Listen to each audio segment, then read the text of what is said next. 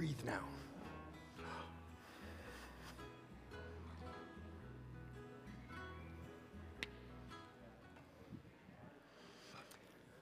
Good morning, Firewheel family. How's everybody doing today? Y'all all right? Y'all out there? Well, good morning to all of you joining us online as well. Is there a better thing to do than to start the year than to just go ahead and give praise and glory and honor to Jesus, right? You made it through 2020. All right? So, uh, you know, 2020 was a rough year, but uh, in many ways, we still serve the same God. He's still on the throne, and uh, we are going to give him all the glory, honor, and praise that is due to his name in this service. That's what we're going to do, right? All right, let's start with a word of prayer uh, before Kathy and the team goes ahead and uh, leads us into worship. Well, Lord, we are eternally grateful that we're able to be here today, that we have breath and life in our lungs, because every day is a precious gift from you. And Lord, we recognize that all too well during this season of life. And God, I just pray that I, for this short amount of time that we are together, I pray we drown out every distraction. I pray that we turn off all the noise that's going on in our minds. We turn off everything that would seek to distract us today for the reason why we are here. We want to lift our eyes to heaven.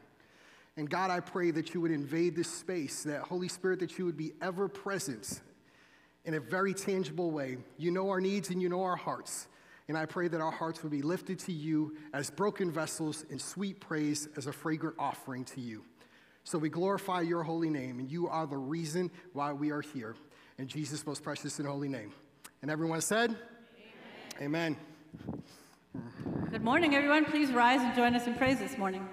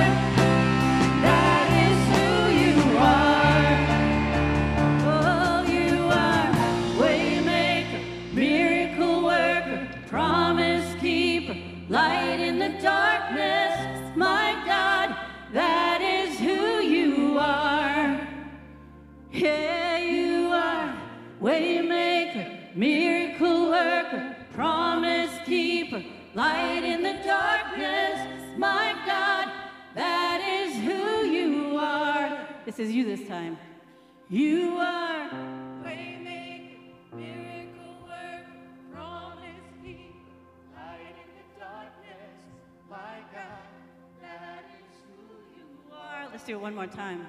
Oh, you are waymaker, miracle worker, promise keeper, light in the darkness. My God, that is who you are. Yeah.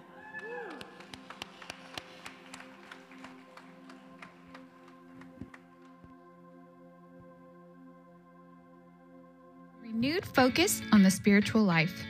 A great resource we have to help you is the book Maintenance Manna, a daily study guide through God's Word. Books are available in the lobby with a suggested donation of $5. Morning devotions with Pastor Chris will pick back up again tomorrow morning at 7:30 a.m. January 6th, men's and women's Bible studies, as well as engaged student ministries, will be kicking off again Wednesday nights at 7 p.m. Jammin' Offline will begin again Wednesday, January 13th.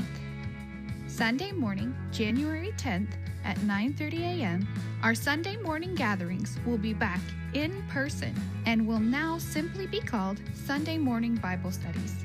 The Young Families class will now be meeting in the porch, and they are currently studying Philippians. Boomers and Nesters will be moving to the study and will continue their study of Acts. The Builders and Bridgers class will stay in the Great Room and continue their study of Romans. The coffee shop will also be open January 10th, so come on over to Sozo Cafe and enjoy a cup of joe. For more information on these or any of our upcoming events, go online to firewheelfellowship.com slash events, or you can always check us out on social media. Good morning, Firewheel, and Happy New Year, everybody. It's 2021. Yes. Uh, can we go ahead and give that worship team and our audio team a hand for that? That was awesome. Thank you guys for leading us today. As a person who served as a pastor, you do not begin to understand how many volunteers and all the things that go on behind the scenes to make it necessary for you to be able to worship and to have a service like this every Sunday. So, Kathy, thank you for you and your team. That was awesome. So, those of you I've not had the pleasure to meet yet, my name is Adrian Pina, uh, and I, I'll won't bore you with the details of the introduction. If y'all missed that last week, then just go ahead and check out last week's message, all right? But I'm grateful to be with you guys again. And we started last week a little two week mini series since I got to be here with you two Sundays, and it's called If You Love Me. Now, those words specifically come right directly out of the mouth of Jesus as Jesus told that to his disciples in John chapter 14. And so, just as a quick way of review, let's talk about what we talked about last week. Well, last week, our one true statement or our one big idea for our message was that obedience to Jesus shows our love for Jesus. Because when Jesus challenges the disciples before he tells them of the promised Holy Spirit that he would give them, he tells them that if you love me, you will obey or keep my commandments. So we saw three basic kind of movements, and we're going to use this same structure in today's message. We saw the motivation. We saw that love is the motivating factor. Love is a motivator for action. It was for us, and it also was for Jesus himself, who Jesus, love is what prompted him to sacrifice himself on the cross for you and for me. We saw the expectation that there's an expectation that Jesus' followers, guess what, would actually follow him and would actually walk out this thing that we call faith that they would not only listen to his words, but that they would put them into practice because we see that love for Christ and obedience to Christ are two sides of the same coin. And we talked about how obedience to Jesus is greater than personal comfort, and I shared a very personal story with you. And then lastly, we saw the promise. We saw the promise of the Holy Spirit because it takes God in order for, to help us to follow God. And so the Holy Spirit not only is just around anymore, but He indwells those who believe in Jesus, and He has taken residence within us to help us walk out this thing we call the Christian life, to actually walk in obedience. Now, today we're going to talk about the other side of that coin John chapter 15, one of my favorite chapters in all of the Bible. John chapter 15. And we're going to turn our attention to the topic of abiding. Abiding. What does it mean to abide in Christ? In this very famous passage, if you've been a part of church for any length of time or been a Christian for any length of time, you have likely heard John 15. But I pray that you don't turn off your ears this morning as we investigate this very familiar passage. But I think we'll bring a little uh, extra nuance to it today and maybe some things you haven't heard about before. Because abiding is really the outworking of a loving relationship with Jesus. Let me say that again. Abiding is really the outworking of a loving relationship with Jesus that is reflected then in our obedience to what Jesus says, Jesus is taught, and following through on Jesus' commands. Let me start by giving you a quick illustration. Now, how many of you like to cook? We got, we got cooks in the house? All right, I saw some hands go up real quick. Now, how many of you make burnt offering? Like me, like Old Testament times, right? Burnt offering, right? No, I'm a, I'm a decent cook, but I, I live with a, a wife who's just a phenomenal cook. So usually my job, as hopefully many of you husbands, is the wife may do the cooking, but I do the cleanup, all right? So now what happens a lot of times is when you cook, and especially when you put things in the oven, don't you just hate it when stuff just gets caked onto the platter?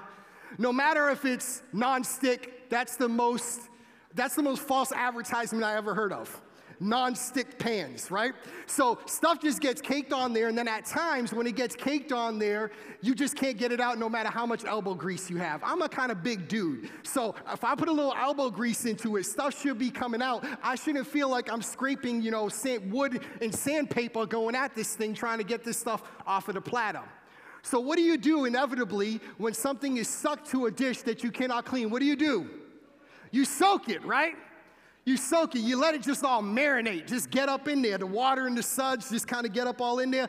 And what the water does is it basically starts to lift up and it softens whatever the material is in order for you to be able to break it away with your, uh, with your sponge and to be able to get it finally clean.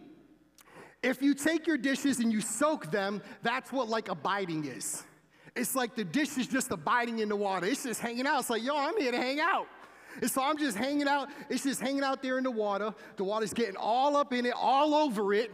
It's just covered, and it's doing its job beneath the surface, lifting up that food in order for you to be able to clean it. This is what abiding is and does for the Christian. For the Christian, uh, sometimes we think about the Christian life as just cleaning ourselves up a little bit.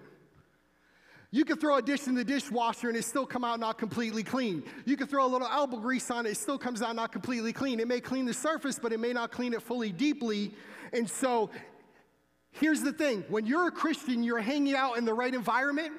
Just like the right environment happens in that sink when you're soaking that dish, then what happens is it starts lifting up this stuff in your life and it starts peeling it away and it allows God to start doing his work in your heart. And then all of a sudden, that stuff is kind of wiped away then. And you start seeing yourself and you start looking a little bit more like Jesus. Religion says scrape off the dirt, clean yourself up just a little bit. Clean yourself up just a little bit to be able to get to church and to do all this stuff. And that's where it falls flat. When we're talking about rules and regulations and all those other different things, it falls flat there because we cannot do it ourselves. We need to abide and soak in this thing in order for God to do the work within us. So religion says scrape off the dirt. It tells us to apply those that elbow grease to pull yourself up by the bootstraps. Just try a little harder. Yet, relationship or abiding with Jesus says just soak in the hot water for a little bit. Just hang out with me for a little bit. Just make time to be with me. And if you make time to be with me, I'm going to be in you and I'm going to work in you, work through you, and I'm going to change you. Just hang out a little bit. Hang out a little while. Just let it soak all in because Christ sets us free. Here's my one true statement for you today is that the fruitful Christian life comes from abiding in Christ. The fruitful Christian life comes from abiding in Christ. If you are here today and you have placed your faith and trust in Jesus and you call yourself a Christian, you will not produce fruit in your life if you are not abiding in Jesus. And that is the goal. I'm not going to get ahead of myself, but that is the goal. And I hope to be able to show you. Now, this word abide is not necessarily a word we use all the time in regular kind of English. Nobody goes around saying, I'm abiding today, right? Nobody says that word, but this word abide appears 10 times just in 11 verses we're going to look at in John 15. If you have your Bible and you want to open up, or if you want to open up on a digital device, we're going to be in John chapter 15 looking at verses 1 through 11. But it appears 10 times just in those verses, and it also appears a number of times in John's epistles as well. This is a primary point of concern for John. Now, what does it mean to abide? Since, like I said, it's not a word we use all the time. Some of your translations may, instead of saying the word abide, it may say stay. It may say remain. It means to hang out for a little while. Just take your time. Don't act like you got anywhere to go. Just be present. Stay, remain. So, as we get into the text this morning, that's what I want you to be in your head when you think of the word abide. As we come across it, and we're going to read it a number of times, uh, just think of the idea of staying, remaining, hanging out for a little while. So, as I said, we're going to look at the same structure as last week. We're going to talk about the motivation, then we're going to talk about the expectation, and we're going to talk about the promise. There's some beautiful promises in John chapter 15 that God is going to give us. So let's go ahead and start at verse 1. And the first thing we're going to look at is what is the motivation? In this case, what is God's motivation in helping produce fruit in your life? And we're going to see that. Starting at verse 1, it says, John 15, I am the true vine, and my Father is the vine dresser. Verse 2 Every branch in me that does not bear fruit, he takes away. And every branch that does not bear fruit, he prunes, that it may bear more fruit. So I want you to see something here because it looks like there's like a, uh, almost like an increase that takes place here naturally, and that's what the natural order of things is supposed to be. It's supposed to be from not bearing fruit to bearing fruit to being pruned to bear much fruit, to bear even more. Okay? Now, it's important in this metaphor that Jesus is giving us to be able to identify very clearly some of the characters that are mentioned within this metaphor. A lot of times, I think when we read the passage, we take for granted when we see Jesus interacting with his Father and we make this disconnect somehow and we just use the word God. But here you have two persons of the Godhead one God. We know him as God the Father, God the Son, God the Spirit. And here is God the Son talking about God the Father and their interaction, both of them, with us as the branches. So, who is the vine dresser in this? Who's the vine dresser? Y'all can interact with me. God the Father is the vine dresser. Who is the vine? Jesus is the vine, and you and I, we believers or followers in Jesus, we are the branches. Now, a few notes about verse 2. Verse 2, Jesus says, there's a lot of ink spilled about this passage, about a few different interpretations on a couple different verses. And verse 2 is uh, very much a big key. Notice how Jesus says in verse 2, every branch in me, he says. In me is the key to interpreting this verse and this whole entire passage. I believe as Jesus is directly talking to his disciples, he's talking about believers in this passage. He's talking about every branch that's in me. This is not a question of salvation because you're going to see some stuff that he talks about and it says like wow that sounds like he's cutting off stuff throwing it into fire and all that. He's not talking about us being saved in the sense of going to be with him for eternity. He's talking about to his disciples and followers those who are in him. You can't be in jesus without being a follower of jesus right? So today that's also you and me if you are a follower of christ. Verse 2 also says that he takes away Another way to think about it is to remove. Another way to render this translation, which I think fits the context better, because if you look at it, it says he takes that branch away. It makes you think like somehow he cuts that branch off. But the idea is lifting up. Now, if you have a plant that grows and grows and grows, at some point, the weight of the plant will cause the plant sometimes to drop. And when it drops, it can get damaged. It can, have, it can be cut off from its source, and then sometimes it gets too big. Thus, the necessity of pruning, right? So, when he's talking about that he removes, I want you to think of this idea that as the vine dresser, God the Father picks up the vine and he lifts it up so it's able to get maximum sunlight and so able, it's able to then produce maximum fruitfulness again. And so that way it can be in position for it to be pruned. So he's talking about his fault, he's talking about believers, and he's saying that we're going to lift them up so that way they can have maximum fruitfulness. That way, there's no severing of the relationship. He takes them away from the ground. Look at verse 8. Verse 8 really tells us, we're going to jump to verse 8. It tells us the motivation. Listen to this. Here's the words of Jesus. He says, By this my Father is glorified, that you bear much fruit, and so prove to be my disciples. Isn't that an interesting end of the verse there? That our proving to be disciples is that we actually bear fruit, because bearing fruit shows the connectedness that we have in relationship with Jesus. And so it shows that God is working in us. So that means we have relationship. So the motivation is God doesn't want you just to be saved. God saves you in order to produce fruit in you. Because that fruit, as we will see, is beneficial to others, and it also shows others that God is real and God is working in his people. So God wants his people to produce fruit. Another way we could say this, here's a principle for you, is God is motivated in you bearing fruit so that He is glorified. It's not that God has an ego problem, but He is the only being worthy of worship. And, in, and, and the fruit being produced in your life, we're going to talk about what that fruit is. When that is produced in your life, it helps people look upward because they know that it's not something you can do. Some of those folks knew you when you didn't know Jesus, and now they know you when you know Jesus, and something should be different. And when it's different, they notice because why? Because God's changing you internally, that's working out of you externally, and they start looking up. They say, Man, there's something different because they see fruit fruit of what's being done in your life. So the question is, is what does Jesus mean about, what does he mean when he uses the word fruit?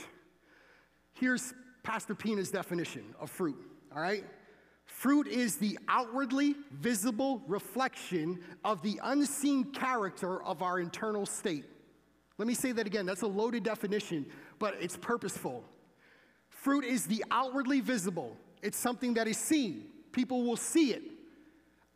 Of reflection of the unseen character of something that's internal that is, can't be seen because it's being done beneath the surface. Let me illustrate this for you, and then we're going to move on to the next point. Now, last year, for the first time, I went to an apple orchard and actually got to pick apples. Anybody ever gone apple picking before, fruit, any type of fruit picking? Now, one thing I don't understand, I got to pay these people to pick my own apples. I digress about that, but you know what?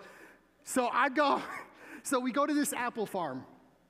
And when we walked into the farm, we go ahead and we get our basket, and when you check in and you get the basket, they immediately they had a, a, display, which was really interesting. The display showed you the types of apples that they had there, and they also showed you essentially an example apple of what was good fruit. They showed you you should pick the fruit if it looks like this. That it has the not only did they give you a picture, but they gave you a little description of what it should look like, how it should feel when you actually pick the fruit. And they said if it's not like this, then it is not ripe and ready for picking, or it's we, we obviously know when it's bad, right? You know when you see a bad apple, you see bad fruit. Now, if I went up to an apple tree and went to go in and pick apples and the apples were all rotten, what would that say about the tree? It would say that there's something wrong internally with the tree that you don't see beneath the surface. Bad fruit equals bad root, right? Let me say that again. Bad fruit equals bad root if you have bad fruit being produced from a tree that looks healthy even on the outside, internally beneath the surface, there's something not healthy with that tree because a good tree would not bear bad fruit. I know I just blew your mind with that revelation right there, okay? But what is visible in the natural is a principle also in the spiritual in this case. People will know the fruit that's being coming out of your life. They will know if stinking fruit is coming out of your life. You don't think so? Just ask your spouse. They hang around you enough, they'll tell you if some rotten fruit coming off that tree. All right? They'll also tell you if good fruit is coming off that tree. Hopefully, they give you an encouraging word, tell you when the good fruit is coming off the tree as well. But just like with a tree in the natural, same thing in the spiritual. So when Jesus changes our life internally through salvation, and then this participatory work that we are doing ongoing with the Spirit as He's making us look more and more like Jesus, then what happens is, internally speaking, the ground of our heart is fertile soil, then that becomes as God is tilling and getting all that mess up in order that good fruit can be produced. And the fruit of our lives reflects the health of our relationship with Jesus. If you want to know how your relationship with Jesus is working out in your life right now, what kind of fruit are you producing? Ask those that are closest to you. What's coming out of you? If you're a believer like me, a lot of times when you realize that bad fruit starts coming out, you really, it's like the Holy Spirit puts a check on you. It's like, hey, dude, you gotta, you gotta work on this. I'm trying to tell you something's going on. Something's not right. You need to get this right. The Bible talks about the fruit of the Spirit. Everybody remember that? The fruits of the Spirit love, joy, peace, patience, kindness, goodness, faithfulness, gentleness, and self control. Those are visible characteristics that people see because it's produced because of the life of the Spirit that is internally working in the heart of a believer. Those are the fruits that people should see in your life and my life. You notice how fruit is always for the benefit of other individuals if you are more loving, if you are walking in peace, if you have joy, that's not just for you. That it then shows to everybody else, but it also affects everybody else as well. If you have some joy in your home, you'll bring some joy in your marriage. If you have some peace in your home and you're walking peaceably and having patience with your spouse, then your relationship is going to be better with your spouse because fruit is not just for you. God wants that fruit to be produced because He's maximally glorified when that fruit is affecting other people. When it's doing what it's supposed to do, when it nourishes those who are around, those who are in Christ. The quality of the fruit is not a reflection of the vine. The vine is always healthy. Jesus is always healthy. It's a reflection of our connectedness to the vine. Let's go ahead and look at verse 3. Let's talk about the expectation. Let's talk about the expectation. Verse 3, listen to Jesus, and he says this Already you are clean because of the word that I have spoken to you. He's talking to his disciples. All that he's taught them, it's like the word washes over them, it's cleansed them in that way. And then he says, Abide in me, and I in you. As the branch cannot bear fruit it by itself unless it abides in the vine, neither can you unless you abide in me. Verse 5 has been was my was my cling to verse that I wrote over and over again, recited over and over again in 2020, and it's still fitting for 2021.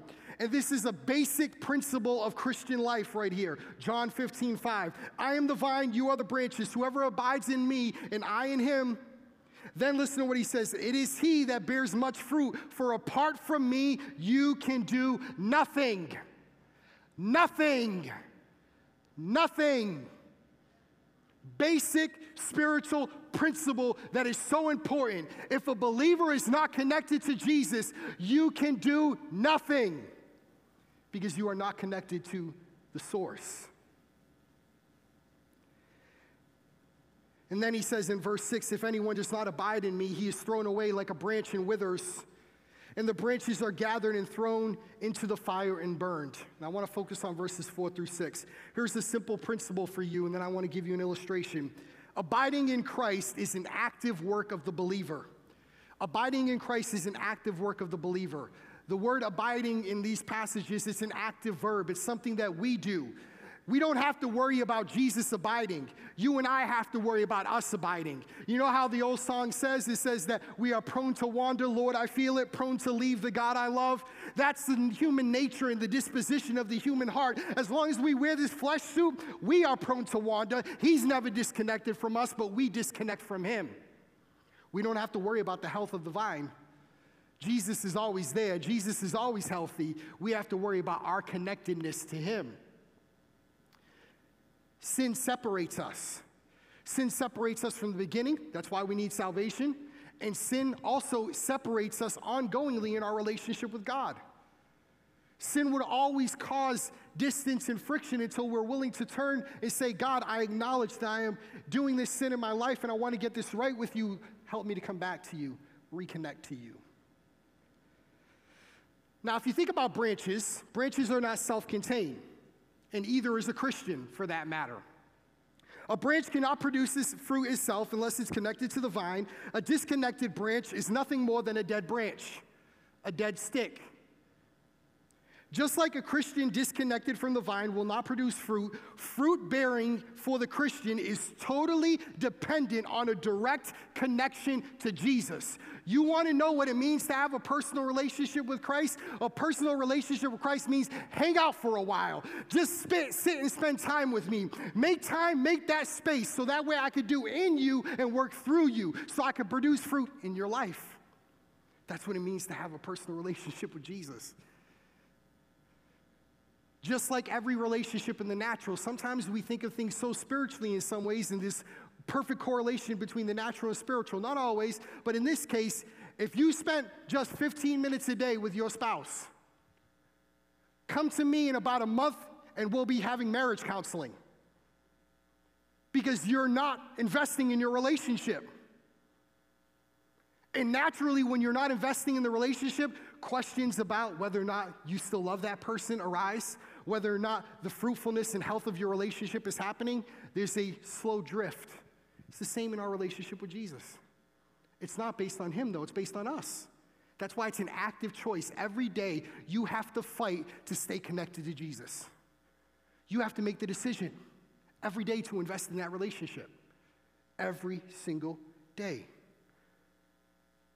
John used the word abide 40 times in his gospel, 24 times, I'm sorry, 27 more times in his epistles, 1st, 2nd, and 3rd John. And in this passage, the idea of abiding emphasizes this ongoing faith, this loving obedience to the Father, and in the Son that produces fruit in the life. If you wanted one word to encapsulate what it means to be a follower of Jesus, it's abide. That one word is so rich. That's what it means to have a relationship with Him, is to abide, to remain. It's a relationship with staying power that's marked by His love. Just remain. Just remain. Quick note about verse 6 before we move on.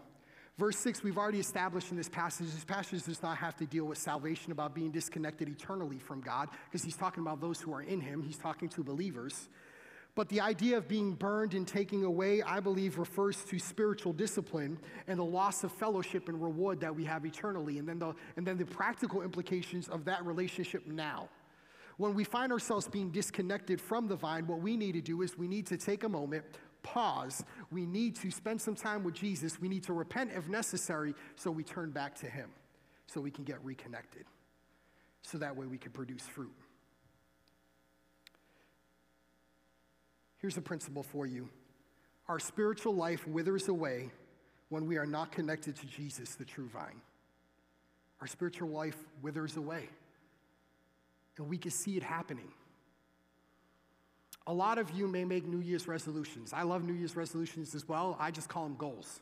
I like goal setting. I'm a, I'm, a, I'm a guy who likes to accomplish things and set realistic expectations and goals.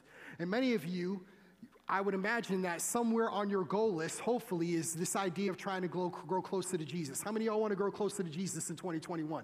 Amen. I want to grow closer to Jesus in 2021 even more. I would challenge you to think about practical ways in order for you to do that. And one of those ways you need to do that is you need to make sure that you protect having time with Jesus. There will be time, there will be things that will come up, every distraction, everything that will try to invade your life and your space to prevent you from having that time. And if you do not invest in that relationship, it will start to wither, and you will feel the consequences of that withering away of your spiritual life. The last thing I want you to see is the promise. Oh my God, there's three beautiful promises in this passage. Look at verse 7. The first promise is verse 7. And it says, If you abide in me and my words in you, ask whatever you wish, and it will be done for you. Now, listen to this, and I can't say this strongly enough, and I'm saying this to myself as well. Sometimes we say, God, why don't you answer my prayer? I firmly believe, by the way, that God answers every single prayer. And it's usually one of, the, it's one of three answers. It's either yes, no, or not time. Yes, no, or not time. But here's the thing we don't like the no. We don't like the no part. But here's the thing I want to challenge you with is we want to know, God, why are you, are you not answering my prayer? And if you look at the promise, according to verse 7, if you abide in me and my words in you, ask whatever you wish and it will be done to you. Jesus is making a promise. You want to know why your prayers aren't being answered? Are you abiding in him? Are you spending time with him? If you're not investing in your relationship with Jesus, why should you have an expectation that he's some divine genie in a bottle that should just answer your prayer because you decided to come? And the reason why our prayers are answered when we abide in Christ is because our heart and minds become aligned with Him. We start praying His will, just like Jesus modeled for us. He said, Not my will be done, but yours. And our prayers start to change. It doesn't just become about me, my wants, my desires. We start looking toward others and praying for them, praying for other circumstances, and we begin, our faith begins to build because we're spending that time with Jesus. And I guarantee you, He'll start answering your prayer and you'll notice it. Because you're abiding with Him. The principle is prayers will get answered when we remain in intimate fellowship with Jesus. That's a promise. I'm not taking that out of context. You'll see that in that verse, right? You ask of me, I'll do it. But it's because you're connected. It's because you're connected. His word and his character begins to change us. We start praying like him too, then. I want you to think about this example. This is a very simple way to illustrate this. You ever have to get an alignment on your car? And the reason why you get an alignment on your car is because your car starts to drift toward one side or the other, right? Naturally, the car should be going straight. You'll find yourself on a flat piece of road, and all of a sudden, you find your car is just slowly drifting. It's drifting one way or it's drifting the other way. And it's because your car's out of alignment. And as the longer that you keep your car out of alignment, the more harmful effects will happen if it's not put back into line. So you take your car to the mechanic, the mechanic then realigns your car so that way you're going straight and narrow. Again, you're following the way that you're supposed to go, so that way your tires are not wearing unevenly, you're getting gas mileage the way you're supposed to, you're not causing other further internal damage to your vehicle. Just like being aligned in a car uh, in that in that physical sense when we are not aligned spiritually we drift this way or we drift that way when we are not aligned spiritually then what happens is our prayers are not getting answered but when our prayers are getting answered, we're going straight with Him. We're following His course. We're charting along with Him. Then our prayers are getting answered. And our prayers are getting answered because we're in alignment. His will becomes my will. His thoughts start to become my thoughts. My, my idea, my, the way I walk in, in my life and what my attitudes, my actions begin to change. I start looking and acting more like Jesus because I'm in alignment with Him. If this isn't right, vertically speaking, everything's going to go to hell horizontally speaking. I don't know if I should have said that on video, but y'all get what I'm saying, right? That's why Jesus said, Not my will, but yours be, done. Look at the second promise, verse 8. The second promise we're not going to spend time on. We talked about it already, but he says, By this my Father's glorified. The second promise is that God is going to be glorified through the producing of fruit in your life. By this my Father is glorified that you bear much fruit and so prove to be my disciples. You start to show, like we talked about last week, you're proving your love for Him. And you're showing it, and fruit is being manifested in your life. And then look at the last promise. And I so desperately want this last promise for all of you in 2021. The last promise is joy. Verse 9, he says, As the Father has loved me, so I have loved you. Abide in my love. Just remain in it. Look at verse 10. If you will keep my commandments, you will abide in my love, just as I have kept my Father's commandments and abide in his love. So if we follow this, a reiteration of what Jesus we talked about last week. So if we do that, then we remain in his love. But then look at verse 11. These things I have spoken to you, that you would remain, abide, do all this stuff that we talked about in chapter 14 and verse chapter 15, so that your joy, so that my joy Jesus' joy may be in you, and that your joy then, as a result, may be filled, may be full. So, the joy that Jesus has, Jesus gives as a gift to those who are abiding in Him. And to those who are abiding in him, this joy isn't something that's just emotional. It isn't circumstantial because it is a joy that Jesus has that is a, uh, a remaining steadfast joy that he has in this communion and alignment that he has with his Father. And he's saying, I want you to have that same joy that I have with my Father, that you can have with me, that I'm going to give to you. And I want you to have that joy. And that joy transcends circumstances, that joy transcends all different things. The principle is, is that joy is inner delight in, in spite of circumstances because God is in control. Let me say that again. Joy is inner delight in spite of circumstances because God is in control. If we believe that God actually is in control, no matter there's a pandemic, no matter there's economic crisis, no matter there's crisis in your home, whatever it may be, when we can have that. Have you ever met people that can be joyful when, when it seems like that the whole world around them is crumbling? And the reason why I love people like that, that's not necessarily my disposition. I'm working on it. I'm working on remaining in His joy and His love. But they can have that when they are in alignment with Him. When we're aligned with Him, we can have that joy. This world is joy deficient, isn't it? We can all lose a little bit more joy. And if we're connected to the vine, we'll experience that. So last week we looked at the challenge if you love me. And last week we looked at that our obedience to Jesus shows our love for Jesus. That's one side of the coin. This week we looked at the other side of that. We looked at that obedience is tied to this idea of having a relationship that's abiding in Jesus, a relationship that just hangs out with Him, that stays, that remains in Him. And when we do that, then fruitfulness is produced. And that fruit shows our love for Him and it shows His love for us as He's producing it in us. Let's summarize this, and I'm going to give you two walkaway things that you can walk away with. Our one true statement was that the, faith, the fruitful Christian life comes from abiding in Jesus, comes from abiding in Christ. We talked about the motivation of God, that He is glorified by producing and bearing fruit in your life. He prunes purposely, He disciplines when necessary.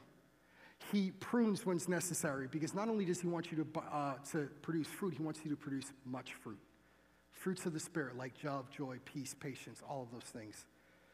We looked at the expectation of that this is an active working. Abiding is something you and I do. It's not something he does. We don't have to question him. It's something we do. We have to remain actively and make the choice to be connected to Jesus on an intimate, personal level. And then we talked about these three glorious promises the promises of answered prayer, the promise of the Father's glory, and the promise of great joy. So here's how you can put this into practice this week. Is number one is get comfortable with silence and stillness. Get comfortable with silence and stillness. I'm going to recommend that you do something if you haven't done this before, and this is not, this doesn't come from me. I learned this principle as well, and it has totally changed my life.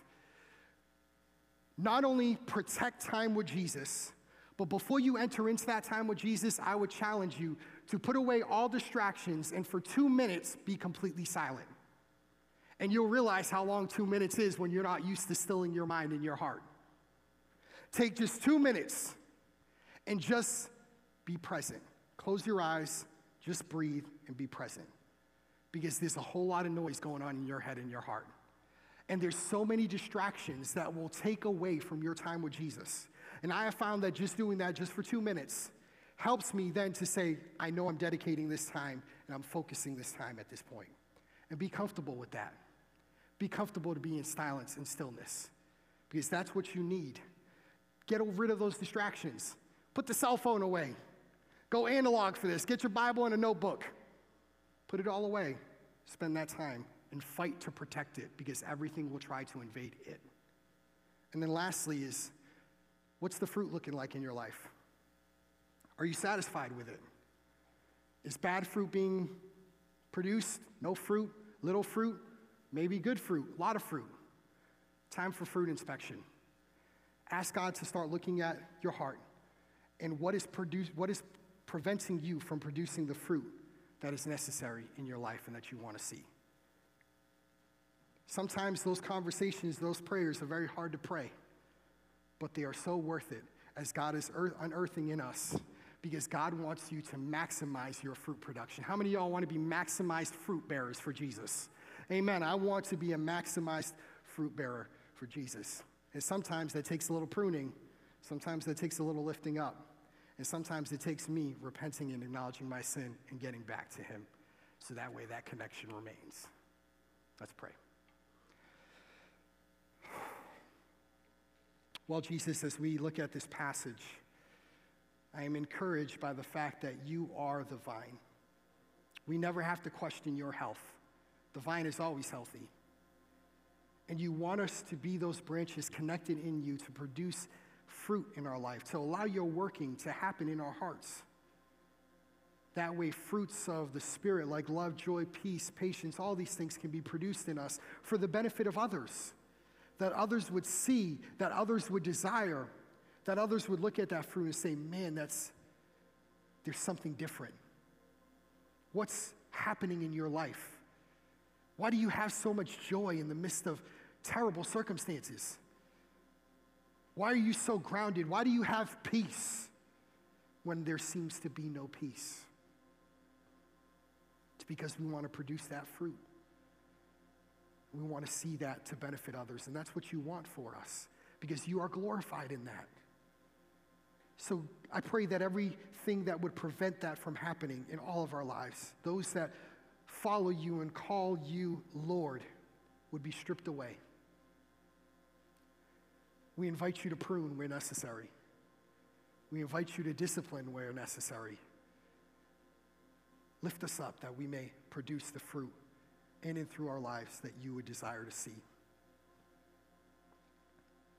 If you are here today and you do not know Jesus Christ as your personal Lord and Savior, your life is spiritually deficient and you're, you are not connected to the vine. And when you are not connected to the vine, not only does your life not produce these fruits, but also that means we are disconnected eternally from Him. Sin is what separates us from God, and Jesus provided the remedy. And that remedy was His death on the cross, that He willfully gave His life in order to be a substitute for our sins. And today, you can start a loving, abiding relationship with Jesus. And you can do so by just placing your faith and trust in Him. Would you connect to the vine today?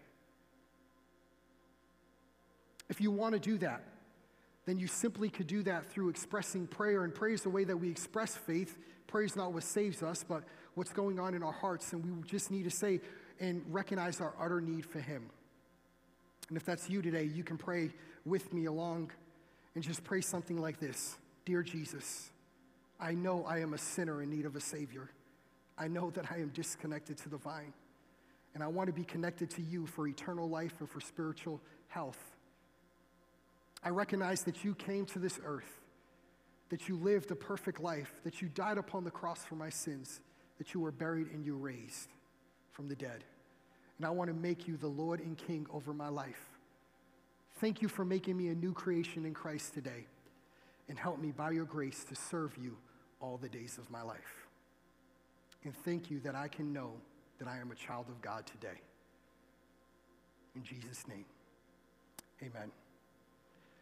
And if that's you today, we'd love to be able to hear from you. And I know Pastor Chris would love to interact with you. So you can click on the faith and baptism link on the web page and uh, let us know that you made that profession of faith. And we'd love to come alongside of you in your spiritual journey and take your next step with, steps with Jesus.